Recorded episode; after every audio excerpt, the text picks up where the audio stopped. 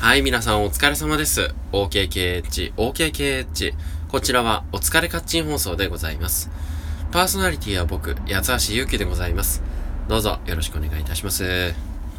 そろそろこのパーソナリティっていうのもやめた方がいいかもしれませんね。まあ、というのも今日、朗読ライブ、ね、あったんですけども、もうとっても楽しかったですね。うん。なんというか、まあ、という間でしたね。地下の会場でやったんですよ。こう、ちょっとアートギャラリーみたいな感じで、まあ、少し声も響いなんかライブとかもね、されたり、個展とかも。ちょっとこう、アートスペースとしてもいいし、バーもできるし、みたいなスペースだったんですけどね。すごくそこに、こう、プロジェクターで色を映したりとか、音楽をかけたりとか、ね、いろいろ遊びながら楽しく舞台を作ることができました。それで、まあ、感じたことを、まあ、一本目に言いたいなと思います。あの、個人的にですね、なんというか、まあ、舞台に立ちたい人間なんだなっていうことが、今日すごく分かって、うん、なんというか、まあ、ラジオパーソナリティももちろん、そのマイクの前に立って、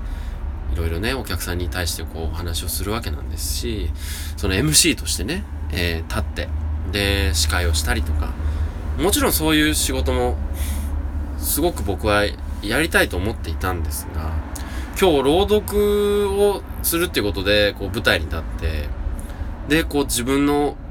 思いというか頭の中というか、そういうものをすべて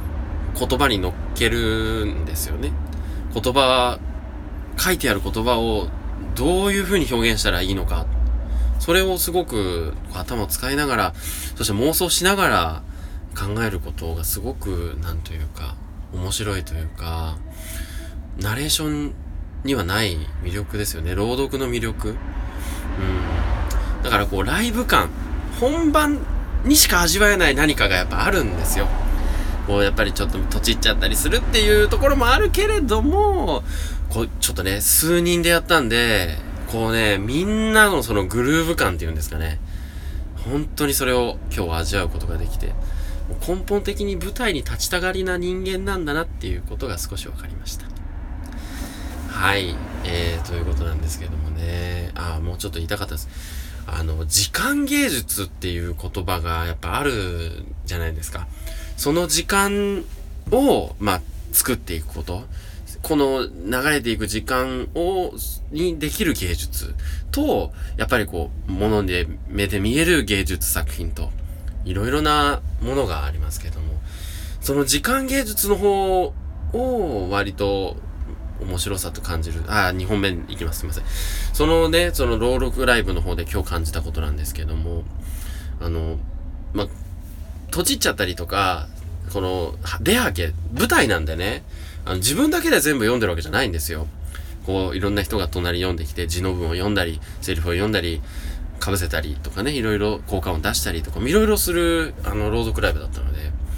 そういうことを考えるとですね、えー、なんか次どこで出るんだっけとか、あ、自分ここで出るんだっけとか、すごくこうタイミングをとちっちゃったり、で、そして噛んだりとかね、いろいろするんですけど、そこでね、こうね、謝ったりすることが僕多くって、すいませんでした。あの、そう、さっき間違えちゃったんですけど、って言ったんですけど、謝らなくていいんだよ、と。ありがとうっていうようにしようよっていう話ですごくこうベテランのね、朗読されてる方とかがおっしゃってて、今のはちゃんとフォローしてくれてありがとうございましたとか、そういう、なんというか、あのー、なんだろうな、考え方を変えるっていうんですかね。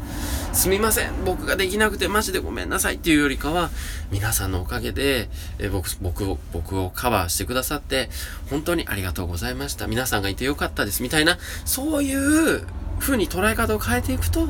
自分もどんどん自分を追い込まないで済むから、いいんだよって教えてもらいました。うん、なんか本当に、なんていうか人生の先輩方々もたくさんいましたし、そして、こう、あ、いかなんか続いちゃってますけど、あの、タレントさんみたいなね、そういう方も、その方と一緒にもう本当に作り上げていったっていう感じで、すごく幸せな時間でしたね。まあ、あの、今回ですね、主催した事務所の開催するイベントには、今後ちょくちょく顔を出したいと思ってますので、えー、なんか、付き合いは続けていきたいなと思いました。